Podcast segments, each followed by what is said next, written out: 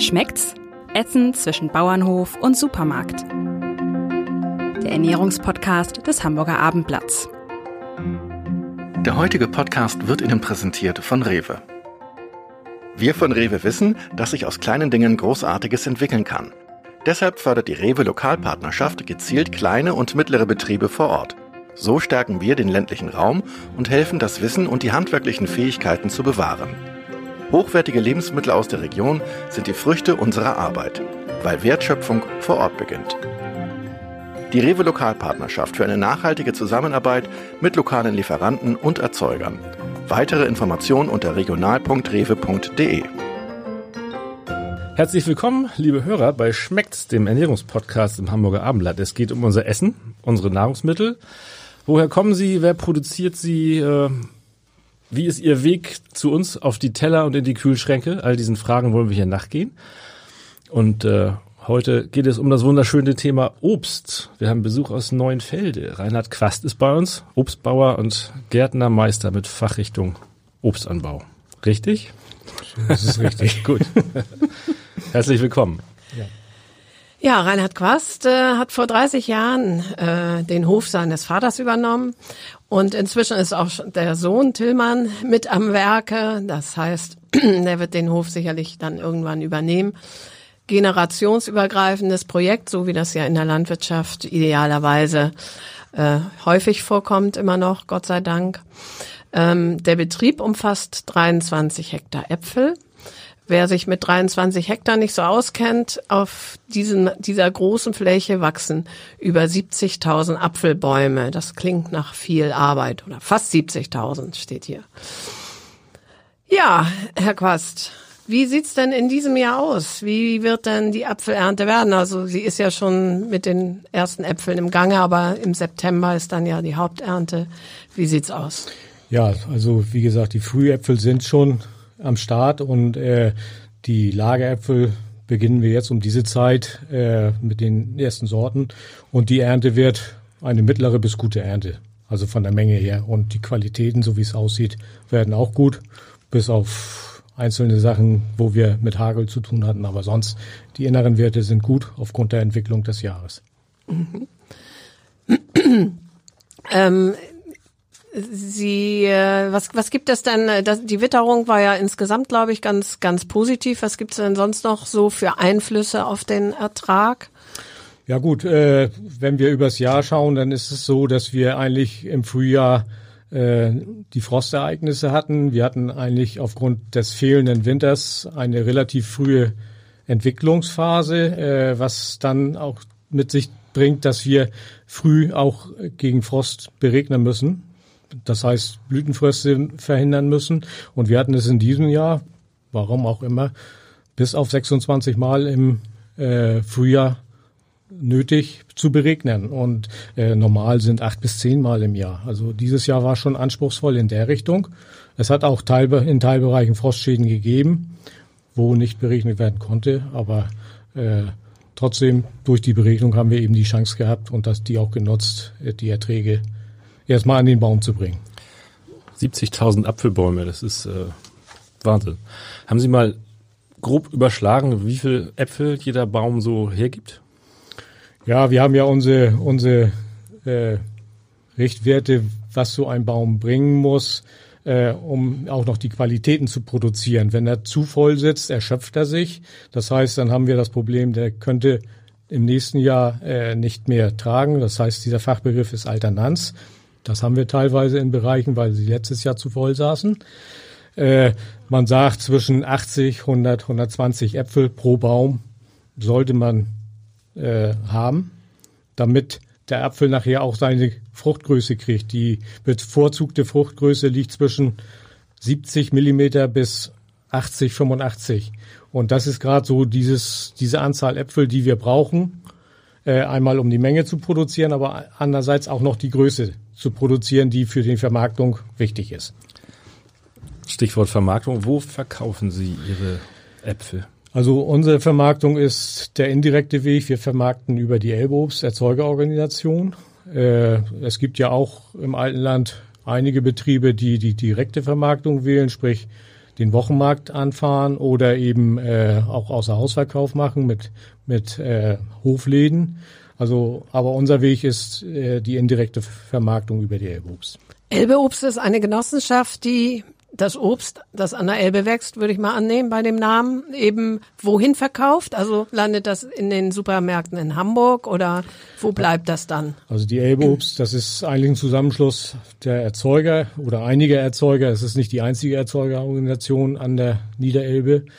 Äh, das ist eben die oder die Elbeobst hat die Funktion, das unser Obst zusammenzuführen, dann äh, teilweise aufzubereiten und direkt an den LEH, an den Lebensmitteleinzelhandel zu verkaufen oder eben an den gebietsansässigen Handel, der dann weiterverkauft.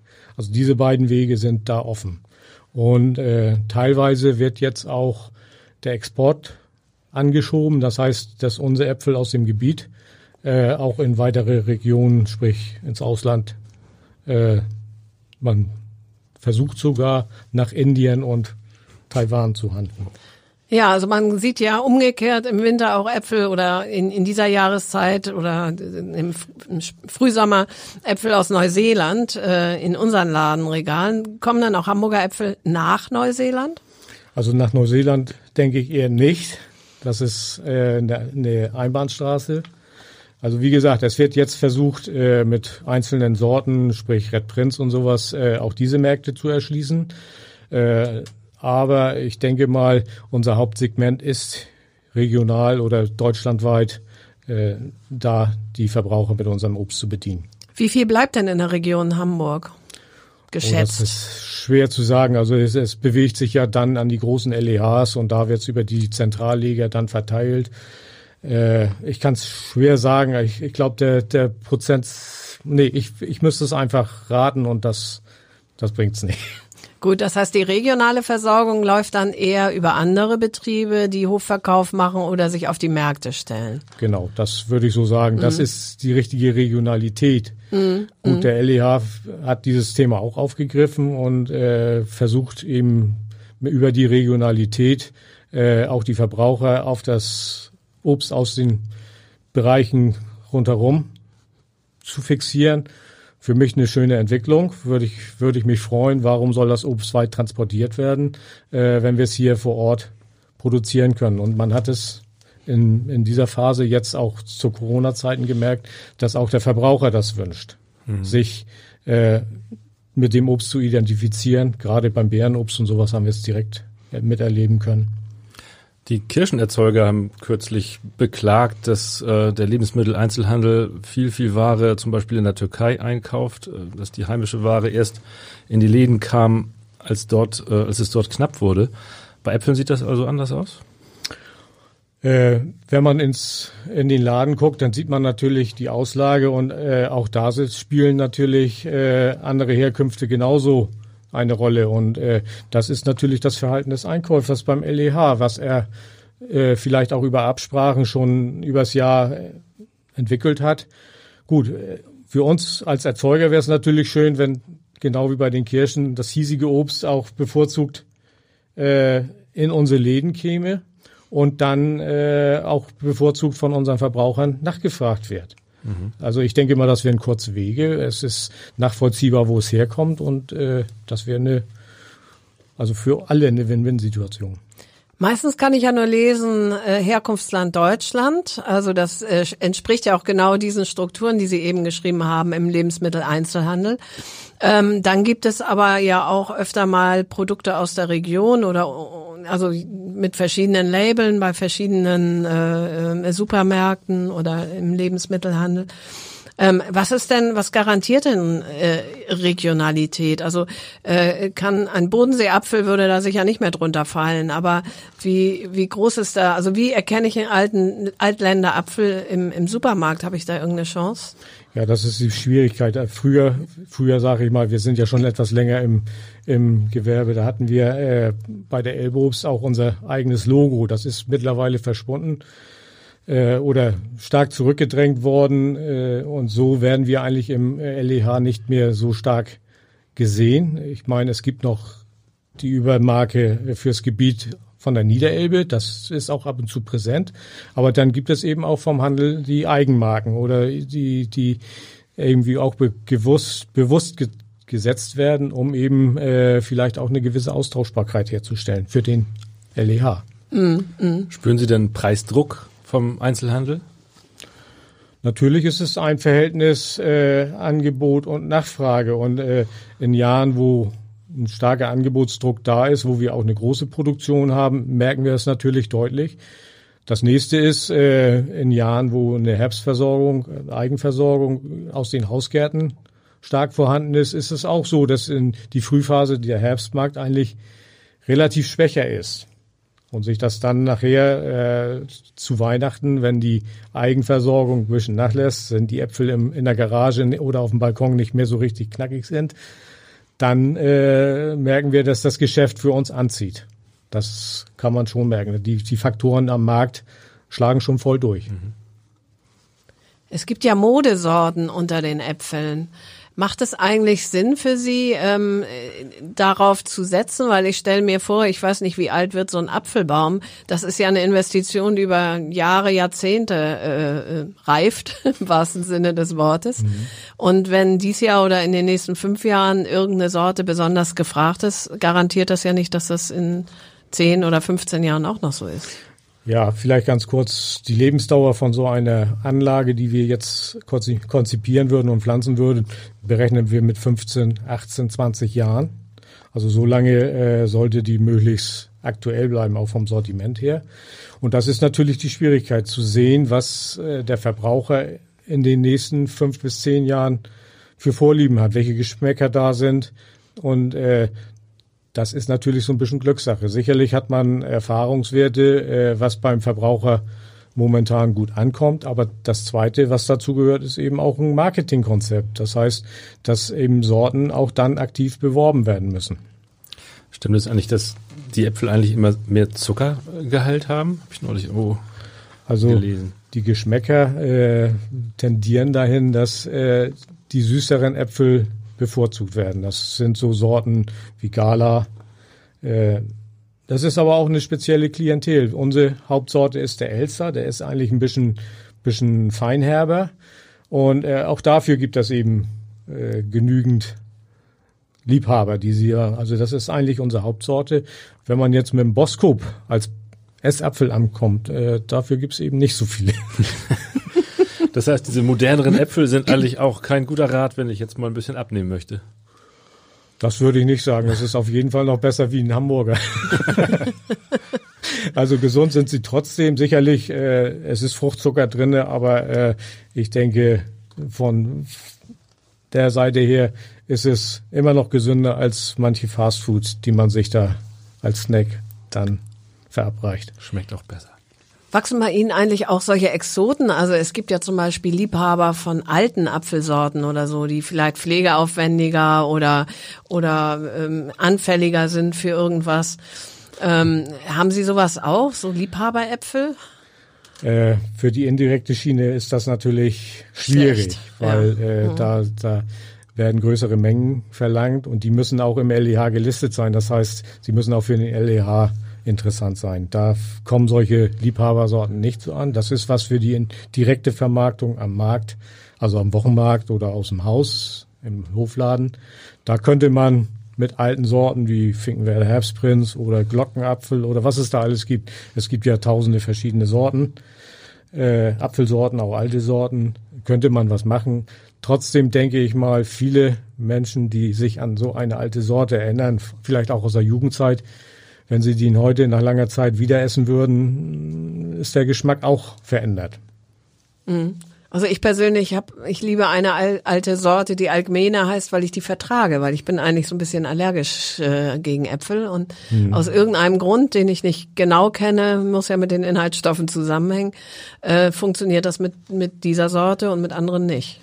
Ja, da, da ist, das ist ein Thema, das wird auch bearbeitet, äh, welche Sorten äh, Allergene haben. Oder das muss letztendlich auch jeder für sich selber ausprobieren, soweit es kann. Das mhm. soll keine Empfehlung sein, aber ganz auf Äpfel verzichten wir schlimmer als, als das. Es gibt Sorten, die eben diese Allergene nicht so haben und von daher, da sollte man dann am Ball bleiben und versuchen, sich daran zu tasten und dann die, die nicht so Allergene.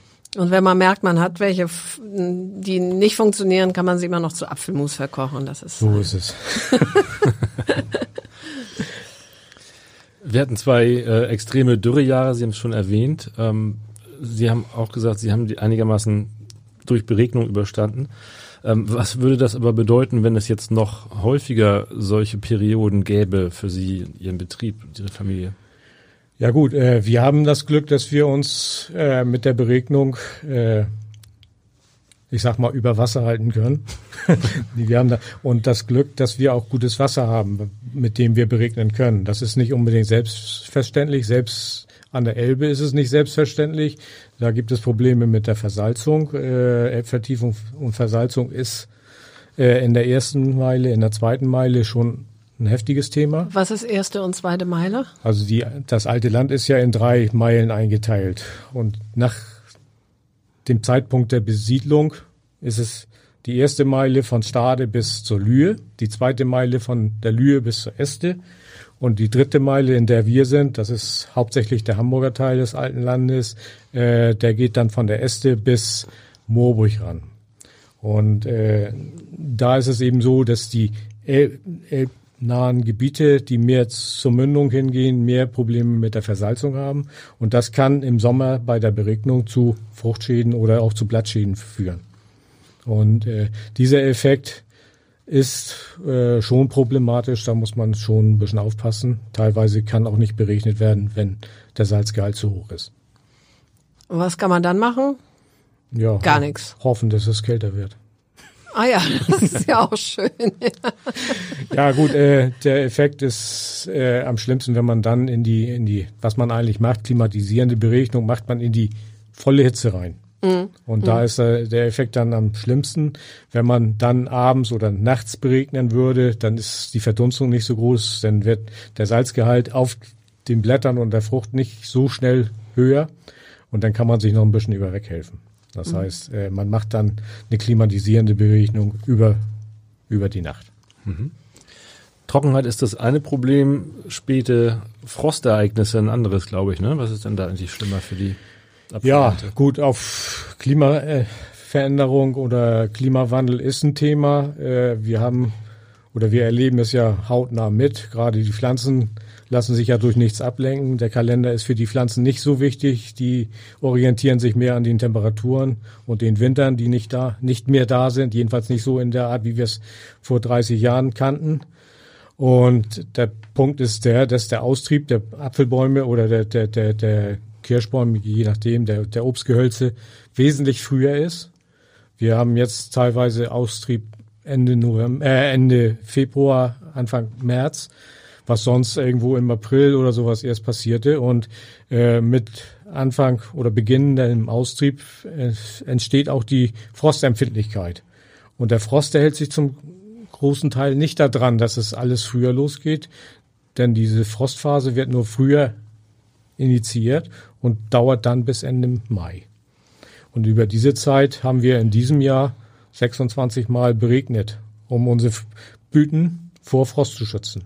Also der Effekt ist ja der, dass wir unsere Blüten mit einem Eispanzer einlegen und durch die, die, den Wechsel der Aggregatzustände von Wasser flüssig auf fest wird wärmefrei und das wird bei 0 Grad dann konserviert. Wir müssen bloß alle Minute wieder Wasser nachliefern. Das klingt erstmal sehr aufwendig, um eben die Blüte zu schützen. Aber eben in der Vorbesprechung sagten Sie schon, das hilft dann, wenn es dann im Sommer trocken ist, weil dann der Boden natürlich auch sehr viel Wasser enthält durch, durch die Frostberegnung. Da geht es zwar um was anderes, aber letztendlich ist das dann sozusagen noch eine positive Folgewirkung. Also in diesem Jahr war es natürlich mit 26 Mal berechnen auch hart an der Schmerzgrenze. Man muss ja auch in den Anlagen noch verkehren können, man muss da noch arbeiten können und teilweise schwamm es richtig. Aber im Nachhinein sagt man sich, äh, das waren ungefähr 300 Millimeter, die wir gegeben haben über diese Schiene und die hatten wir schon mal gut vorweg weil im Winter auch nicht so viel, es war ein Defizit da. Und dieses Defizit, äh, gerade im Austrieb, brauchen die Bäume doch relativ viel Potenzial und das haben wir eben über diese Schiene dann mitliefern können. Genau, und äh, da die Verdunstung ja nicht so hoch war und erst recht nicht nachts, ähm, ist da dann natürlich auch das Salzproblem nicht so aufgetreten. Dann, ne? Gut, das Salzproblem ist eigentlich eher ein Problem in der Sommerzeit, mhm. wenn, wenn tatsächlich Frucht am Baum ist äh, und, und äh, das ist die Wärme. Das, heißt, wenn es klimatisierend im Sommer gemacht wird, da ist das das entscheidende Problem. Mhm. Dass eben mhm. der Salzgehalt nicht so hoch sein darf, um eben mhm. keine Verbrennung an Blatt und Frucht zu bekommen. Ja. Ähm, ich habe neulich gelesen, dass zum Beispiel bei den Kirschbauern äh, weite Teile der Anlagen sozusagen mit unter Folien wachsen. Ähm, ist das bei Äpfeln ähnlich und was hat das für, für Vorteile eigentlich? Man wird also, doch denken, dass die Frucht an der prallen Sonne so richtig gut, gut wird und gelingt. Mh. Gut, bei der Kirsche ist es das Problem, dass Kirschen, wenn sie zu viel Regen bekommen, platzen. So. Und früher hat man sich darüber äh, dahin geholfen, dass man gesagt hat, man lassen sich nicht so reif werden am Baum. Pflücken sie ein bisschen früher und trotzdem sind genügend Sorten verregnet, die dann auch nicht mehr zu vermarkten sind. Also dafür gibt es dann keinen Weg mehr. Das ist dann in dem Moment ein Totalschaden. Das war dann immer meistens auszugleichen, dass über die Zeit, Kirschzeit sechs, sieben Wochen, verschiedene Sorten zu jeder Woche eine Sorte reif war und dann konnte man das so ein bisschen ausgleichen. Eine Sorte ist vielleicht mal verregnet, dafür kam dann die nächste und war wieder gut. Dieses äh, kann man heute so nicht mehr oder wird nicht mehr so gemacht. Äh, es gibt die Möglichkeit der Überdachung, das heißt die Dachkirschen äh, wachsen in dem Schutz der, der Folie und können in dem Moment auch besser ausreifen.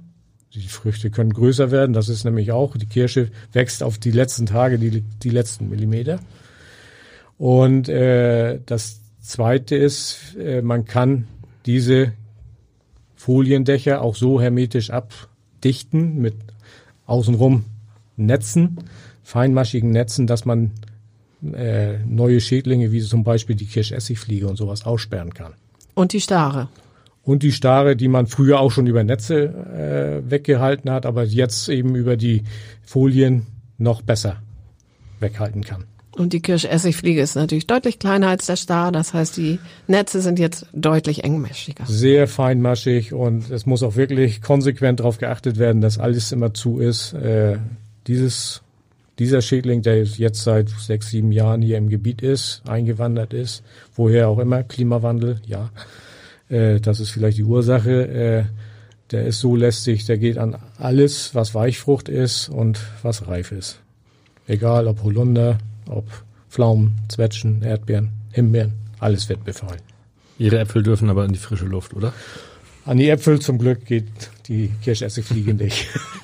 Und die sind auch nicht unter Folie, ihre Äpfel. Aber es gibt schon auch Äpfel, die unter Folie äh, ja, wachsen. Ne? Habe ich auch schon gesehen im Frankopf zum das, Beispiel. Das ist, ist keine Folie, das ist Hagelnetz. Das Ach, heißt, das Hagelnetz. Äh, die Problematik äh, der, der Hagelunwetter, äh, ich sage immer, das ist nicht nur gefühlt, dass es mehr wird. Früher hatten wir mal hier einen Strich und da einen Strich, wo mal Hagel gefallen ist. Heute ist es so, diese Ereignisse werden öfter und selber haben wir dieses Jahr auch schon zweimal Hagel gehabt. Eine Fläche ist massiv betroffen, leider noch nicht unter Netz.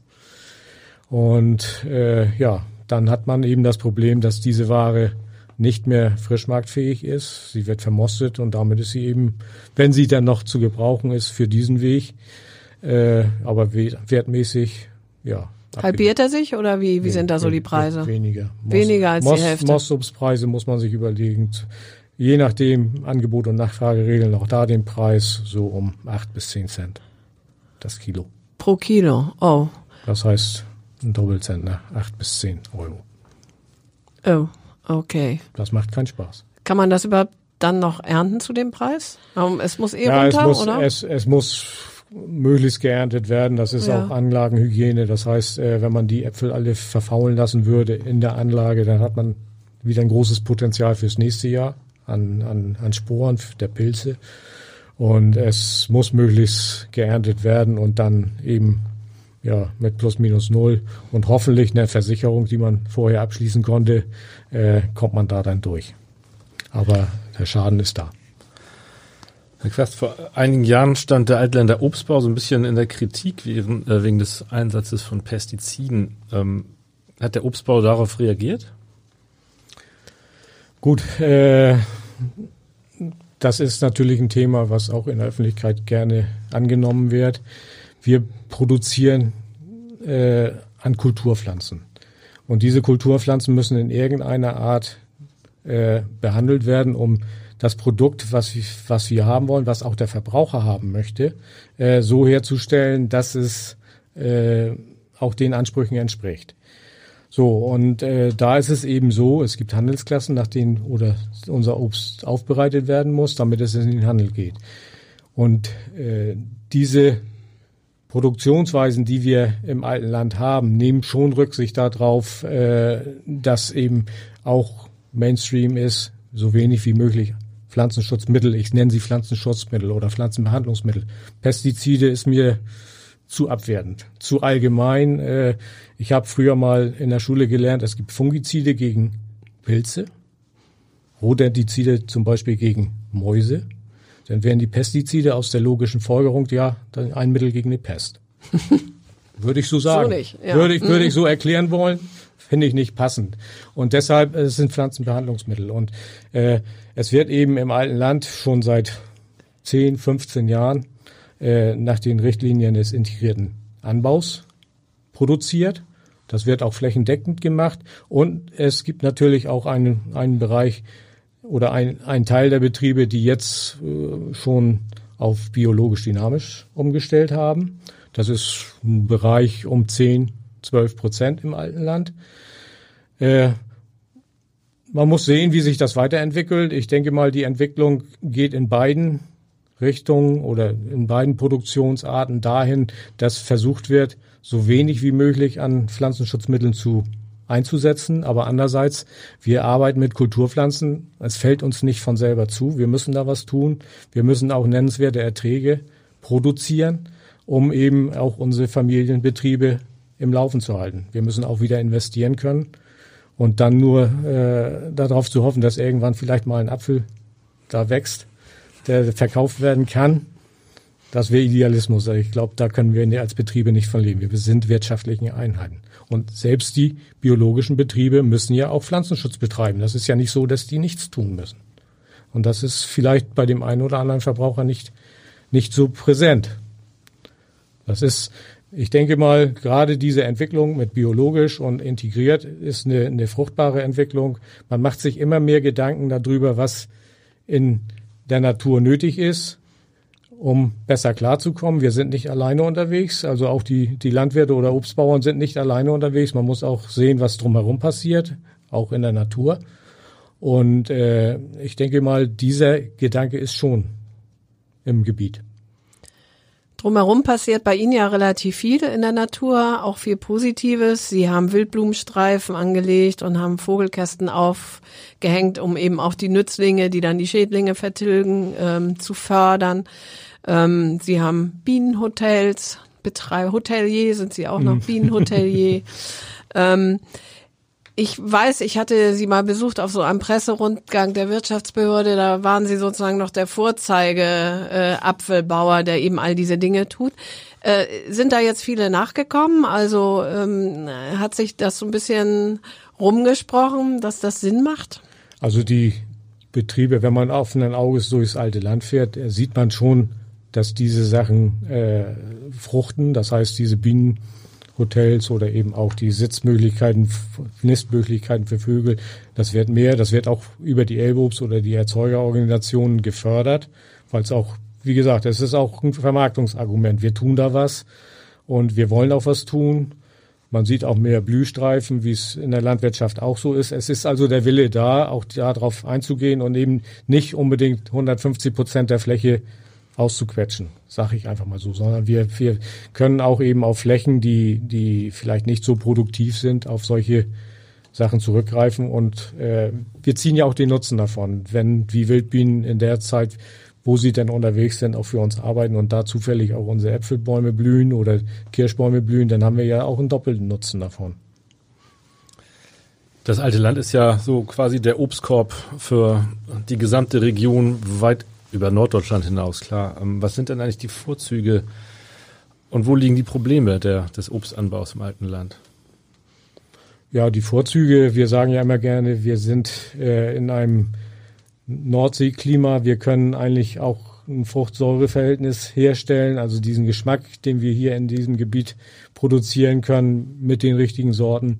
Äh, das ist schon was Besonderes. Es, es wird auch dieses, dieses Säureverhältnis wird zum Beispiel gerne genutzt, um ein Konstra äh, Kon ich komme jetzt nicht auf Fall, beim Apfelsaftkonzentrat zum Beispiel mit, mit diesem säuerlichen Konzentrat diesen zu verschneiden, mhm. um da den Geschmack besser zu kriegen.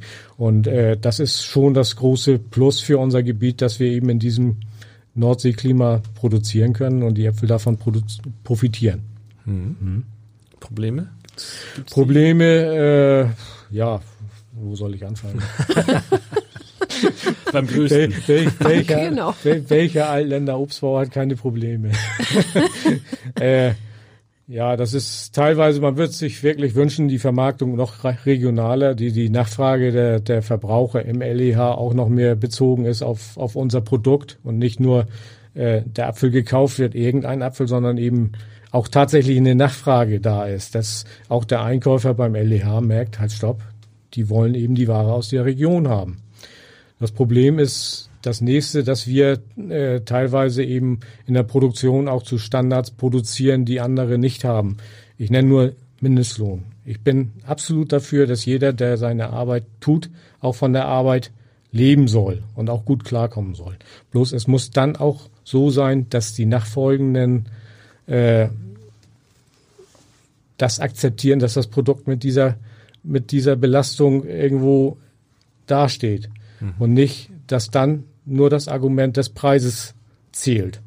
Und äh, da sehe ich also eine große, große Problematik, dass eben der Verbraucher über die Jahrzehnte dahin gewöhnt wurde, immer nur gut und günstig. Jedes Wochenende sehen wir 20 Prozent billiger oder die Werbung der LEHs läuft so. Bloß ich finde es schade, weil wir Sozialstandards äh, bekommen, Herr Heil spricht von 12 Euro Mindestlohn. Ist vollkommen klar. Ich bin gern bereit, sie zu bezahlen. Ich möchte sie aber auch kalkulieren können. Und es muss die Bereitschaft da sein, dann auch nicht auf günstigere Ware zurückzugreifen, die rundherum um uns ist. Das Beispiel Kirschen aus der Türkei. Die können billiger produzieren, die haben vielleicht auch einen kleinen Standortvorteil, aber vielleicht auch nicht diesen hohen Mindestlohn. Und äh, gerade unsere Produktion ist auch handarbeitsintensiv. Und äh, man versucht zwar so viel wie möglich auch maschinell zu machen, aber es bleibt so. Der Apfel muss noch von Hand gepflückt werden und äh, die Kirsche muss noch von Hand gepflückt werden, um Tafelobstqualität zu bekommen, so wie es auch verlangt wird. Und dann sind da eben Kosten drauf. Und äh, diese, da haben wir auch keinen Einfluss, dass wir das sagen können, wir, wir machen dann weniger oder wir, äh, wir bezahlen weniger. Nein, wir, wir sind ja an diese Mindestlöhne gebunden. Und da sind einige Sachen, Produktionskosten, die in Deutschland relativ hoch sind, die woanders günstiger laufen. Wie viele Leute arbeiten denn bei Ihnen im Betrieb? Also generell und ähm, wahrscheinlich zur Ernte dann entsprechend mehr. Also es gibt Arbeitsspitzen, das ist die Ernte. Mhm definitiv. Da sind, äh, je nachdem, wie groß die Ernte ist, zwischen 12 bis 15, 17 Erntehelfer dabei. Und dann äh, eben Arbeitsspitzen wie den Baumschnitt im, im Winter und Pflegemaßnahmen im Sommer. Da sind drei, vier Leute vor Ort, die uns dann als Familie mit unterstützen. Sie haben ja das Glück, äh, Corona-mäßig, äh, dass Ihre Erntehelfer erst in, in diesen Zeiten zur Verfügung stehen müssen und nicht wie die Spargelbauern im, im April anreisen mussten. Mein, mein zweiter Sohn arbeitet oder ist auf einem Betrieb in Bonn. Hm? Erdbeeren, Himbeeren und also Beerenobst. Also ich hätte im Leben nicht mit ihm tauschen mögen. Das war eine Belastung obwohl man festgestellt hat, dass die Landwirtschaft systemrelevant ist, es ist, ist eine, ein Haufen Flöhe zu hüten. Das sind alles eigenständige Personen, die eigenständig was im Kopf haben, mhm. was sie machen wollen und nicht. Und dann soll man Hygienevorschriften einhalten. Das ist äußerst schwierig. Mhm. Mhm. Ich meine, der gute Wille ist überall da, aber man sieht es und es kommt nur einer da rein. Jetzt sehen wir es bei Blum und Voss, mhm. was passiert. Und äh, es wird sofort ein Fass aufgemacht, ja, was ja, verkehrt ja. läuft. Mhm. Und dann der Hof in, in Bayern, der Betrieb da mit Gurken. Und es muss sich jeder mal an die Nase fassen. Es gibt eine gewisse Nachlässigkeit. Wir erleben es jetzt ja überall. Aber äh, wir auf unserem Betrieb, ich habe größte Bedenken, dass ich, jetzt kommen meine Leute bald oder sind schon da und dass da einer bei ist. Wie habe ich es im Griff? Mm, mm. Und dann heißt es Quarantäne, dann heißt es, die Bude wird zugemacht. Bei mir ist es dann so, äh, dass dann die Äpfel am Baum bleiben oder diese, diese Spargelbetriebe oder eben nicht ernten können. Also das ist sehr, sehr hart. Mm. Und diese Ware Kann man nur kommt hoffen, dann dass auch, das nicht passiert, natürlich. Die, die, hm. Diese Ware kommt dann auch nicht mehr auf den Markt. Und äh, gerade auch die Märkte haben ja darauf reagiert auf Corona. Also mit die Nachfrage nach heimischem Obst war groß. Gerade Bärenobst war sehr groß. Und äh, es ist auch eben die Frage, inwieweit Lieferketten da dann einspringen können. Mhm. Ich meine jetzt aus Sicht des Verbrauchers. Aus Sicht des Produzenten ist das keine Hilfe. Der hat ein richtiges Problem. Hm. Hoffen wir mal das Beste. Ja, wir arbeiten dran. Also wir, wir tun uns allergrößte Mühe. Wir haben selber kein Interesse, dass wir es bekommen auf den Betrieben und deshalb. Gibt es eigentlich Obsttrends? Also äh, jetzt unter den verschiedenen Obstsorten gibt es äh, Jahre oder oder eben Entwicklungen, wo besonders gerne Beerenobst gegessen wird oder eben Äpfel, Birnen, was auch immer, Pflaum. Oder äh, ist das eigentlich äh, so ein so ein naja wie so eine Tortengrafik, wo sich die einzelnen Tortenstücke eigentlich nicht groß verändern über die Jahre? Also äh, was wir jetzt erleben, ist, dass tatsächlich das Bärenobst einen gewissen Rand hat, dass die Leute äh, sich mehr an diese Obstarten rantrauen oder sie auch bevorzugt kaufen. Aber das, der Apfel, und für den spreche ich, hat sein Segment. Und äh, auch da wird ja dran gearbeitet, dass man eben über neuere Sorten, Geschmäcker, äh, die sich verändern, auch dann wieder trifft. Ich rede nur vom Welland. Das ist eine, eine neuere Sorte, die sich jetzt über den über die Direktvermarktung immer mehr etabliert. Die Leute fragen nach und äh, sowas fließt dann ins Gebiet ein. Und jeder Erzeuger merkt dann natürlich, äh, da ist Geld mit zu verdienen. Das müssen wir ja schließlich und äh, interessiert sich dafür und pflanzt die auch an. Ja, und so wird sich das, das Sortiment immer weiter ver, verändern, modifizieren um eben die, die, die Verbrauchergeschmäcker zu treffen und dann eben äh, damit dann eben die Betriebe weiter zu unterhalten. Warum bauen Sie eigentlich nur Äpfel an? Sind Sie so, Sie sind so sicher, dass der Apfel für immer das ja, Lieblingsobst der Deutschen bleiben das, wird? Das, das hat, eine, hat einen gewissen Hintergrund. Ich habe bis vor vier Jahren auch Süßkirschen angebaut und dann stand eben die Entscheidung da. Mein ältester Sohn ist dann ins Rheinland geheiratet, weggeheiratet worden auf, auf einen Bärenobstbetrieb. Wie gemein. Ne? Sonst wäre ich vielleicht schon lange Altenteiler, aber gut, äh, ich habe ja noch meinen Joker, meinen Tillmann. Äh, und da war die Entscheidung, entweder jetzt neue Kirschbäume pflanzen und unter Dach zu nehmen. Die Investitionen sind nicht so ganz ohne. Das ist aber nicht das Problem gewesen. Ich hatte in dem Moment keine passenden Böden, weil ein Nachbau Kirsche auf Kirsche nicht so günstig ist. Und wenn man diese Investition der, des Kirschdaches macht, dann muss man schon richtig gute Böden haben, wo man dann auch davon ausgehen kann, dass die, das Wachstum da ist, dass auch die, die Produktion schnell wieder dahin kommt, um diese doch relativ große Investition irgendwann mal wieder zu bekommen. Und das war eben, wie gesagt, ich hatte in dem Moment die Böden nicht und deshalb habe ich mich so ein bisschen auf den Apfel spezialisiert. Im Moment. Der Fokus liegt da. Kann aber sein, Sie roden ja auch jedes Jahr Apfelbäume, dass Sie dann irgendwann wieder eine Fläche haben, wo Sie sagen, ach komm, jetzt doch nochmal Kirschen dazu. Ja, auf oder? jeden Fall. Also so. ich, ich war so jahrelang, Laune heraus jahrelang oder jahrzehntelang gerne Obstbauer und gerade auch Kirschanbauer. Da habe ich sehr viel Spaß dran gehabt. Aber äh, gut, es ist auch die Frage, was die jungen Leute wollen und äh, wie da die, die Veranlagung ist. Also Tillmann in diesem Fall. Tillmann, aber er macht auch sein, er macht auch, guckt und macht und äh, mal sehen. Da lasse ich ihm auch frei, freies Feld. Also das war damals bei mir so. Ich konnte machen, nicht machen, was ich wollte, aber konnte meine Ideen in den Betrieb einbringen. Und das ist eben die Stärke auch der Familienbetriebe. wenn es läuft, dann kann jeder eigentlich reibungslos weitermachen und äh, es wird zusammen dann nach vorne geschaut. Ähm, Sie haben gerade schon von dem Welland gesprochen, meinem Lieblingsapfel. Ähm, ich habe jetzt gerade vor zwei, drei Wochen die letzten auf dem Markt bekommen, jetzt sind sie erstmal weg.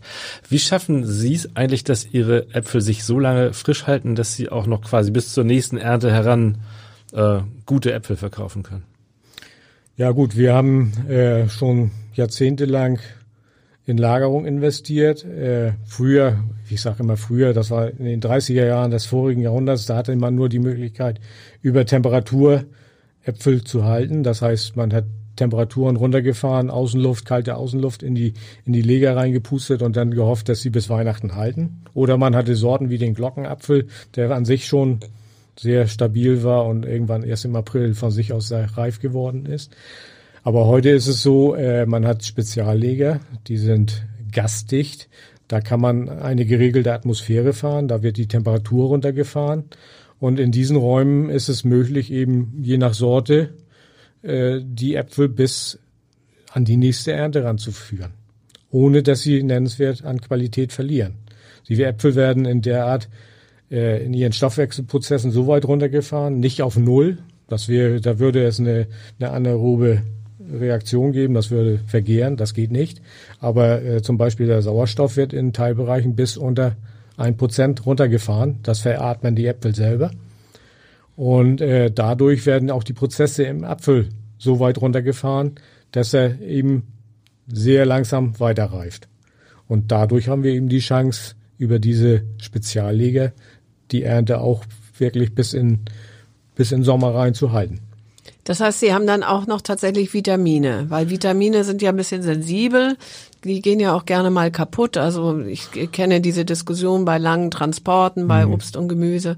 Und jetzt erzählen Sie mir, dass ein Apfel, der im Juni aus der Ernte September des Vorjahres oder Juli ähm, im Supermarktregal liegt, noch genauso viel Vitamine hat wie vom Dreivierteljahr oder vom knappen ich, Jahr? Ich muss ganz ehrlich sagen, ich weiß es nicht in, in, in Menge, wie viel da drin ist, aber ich weiß, dass die Stoffwechselprozesse im Apfel und letztendlich sind das ja Abbauprozesse durch die Lagerung relativ zurückgefahren werden oder ziemlich auf Null gefahren werden. Und deshalb gehe ich auch davon aus, dass die, die Vitamine auch in der Art noch vorhanden sind. Es ist auch im Lager dunkel, also Licht spielt da auch keine Rolle.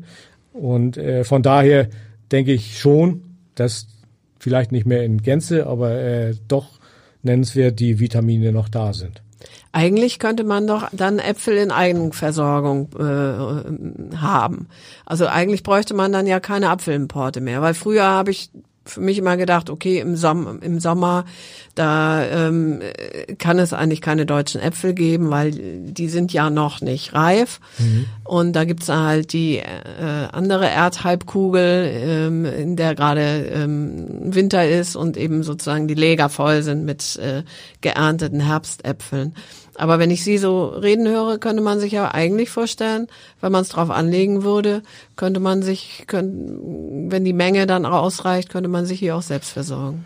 Das wäre schön, wenn, wenn sich hier selbst versorgt würde. Mhm. Sage ich einfach mal so als Produzent nicht ganz uneigennützig. Diese Idee wäre wär mir ganz recht. Aber es ist ja eben nicht so. Es wird ja Ware importiert und äh, aus Drittländern, aus, von der Südhalbkugel, wo auch immer, Süd, Amerika, Südafrika, Neuseeland. Und äh, es geisterte mal eine Zahl, wir haben 40 Prozent des Eigenbedarfs produzieren wir selber. Mhm. Der Rest wird. Nicht mal die Hälfte. Nicht mal die Hälfte. Und wenn man so durchs alte Land fährt, kann man das fast nicht glauben. Ne? Dann würde man sagen, meine Güte, das reicht doch für ganz Deutschland. Nein. Ja, aber mhm. äh, man muss sich doch wundern, wie viel Äpfel gegessen werden pro Kopf. Und äh, über die Anzahl der Menschen äh, ist da schon ein gewisser Bedarf da. Und äh, es ist ja auch gut so. Es ist ja ein gesundes Lebensmittel. Und äh, wie gesagt, es ist besser wie mancher Snack, der da gegessen wird aus Langeweile, dann sollte man doch lieber einen Apfel essen. Was raten Sie dem Verbraucher, wenn er jetzt eine Tüte Äpfel nach Hause gebracht hat? Wo legt er sie am besten hin, dass er möglichst lange was davon hat? In den Bauch. direkt er sollte sie direkt aufessen. Nein, äh, sie müssen kühl gelagert werden. Die dürfen nicht im Zug sein. Äpfel verdunsten auf Feuchtigkeit und wenn die jetzt irgendwo auf dem Balkon im Zug, sag ich einfach mal so, stehen, dann verlieren sie schnell Feuchtigkeit. Äh, sie müssen also frostfrei sein, aber kühl gelagert werden. Dann und dunkel. Das wäre das Optimum, um erstmal äh, eine gewisse Lagerzeit zu haben. Hilft also, die Plastiktüte? Also gegen Verdunstung oder fängt es dann an zu schimmeln? Nee, sie würde schon. Das sind, sind ja Bereiche, ich denke mal, so eine Plastiktüte, wie viel Kilo sind da drin? Zwei Kilo, äh, die dürften eigentlich länger als eine Woche halten. Von mir aus, wie gesagt, dürfte sie auch schneller alle werden. Und äh, in der Zeit kann die natürlich, der kann die Frucht auch in, in der Plastiktüte verbleiben. Wie viele Äpfel essen Sie am Tag? Oh, durch, durchgängig, also wenn ich Gelegenheit habe, vier, fünf, je nachdem. Hm. Abschlussfrage vielleicht, was ist Ihr Lieblingsapfel? Das ist definitiv noch der Elster. Mhm. Also unsere Hauptsorte im Gebiet. Und äh, er passt einfach in unser Klima und es ist der, der Apfel, der eigentlich für unser Gebiet die, ja, die, Mass, die Messlatte ist. Wie gesagt, da kommen jetzt neue dazu, äh, Clubkonzepte, verschiedene Sorten, Kanzi und, und sowas, auch und der Welland zum Beispiel. Aber für mich ist immer noch der Standard und der wird auch in fast 30 Prozent der Fläche angebaut, ist der Elster. Prima. Vielen, vielen Dank. Bitte. Ich fand es ausgesprochen aufschlussreich und interessant. Ja, ich auch, obwohl ich ja, wie gesagt, rohe Äpfel eher meide. Aber ich werde mich weiter durchtesten, jetzt angespornt durch dieses Gespräch. Vorsichtig durchtesten, genau. ohne großen Allergieschock, genau. äh, würde ich sagen. Und dann ist bestimmt eine, bei der Vielzahl der Sorten ist bestimmt eine dabei, die auch da passt. Und also ich kann nur sagen, Äpfel, wie gesagt, ohne, ohne an mich selber zu denken, sind eine gesunde Sache. Man sollte sich dran halten. Apple a day keeps the, keeps the doctor away. Ich wollte es nicht sagen. Ja, dann mache ich es. Vielen, vielen Dank jo. für Ihren Besuch. Jo, danke. Weitere Podcasts des Hamburger Abendblatts finden Sie auf abendblatt.de slash podcast.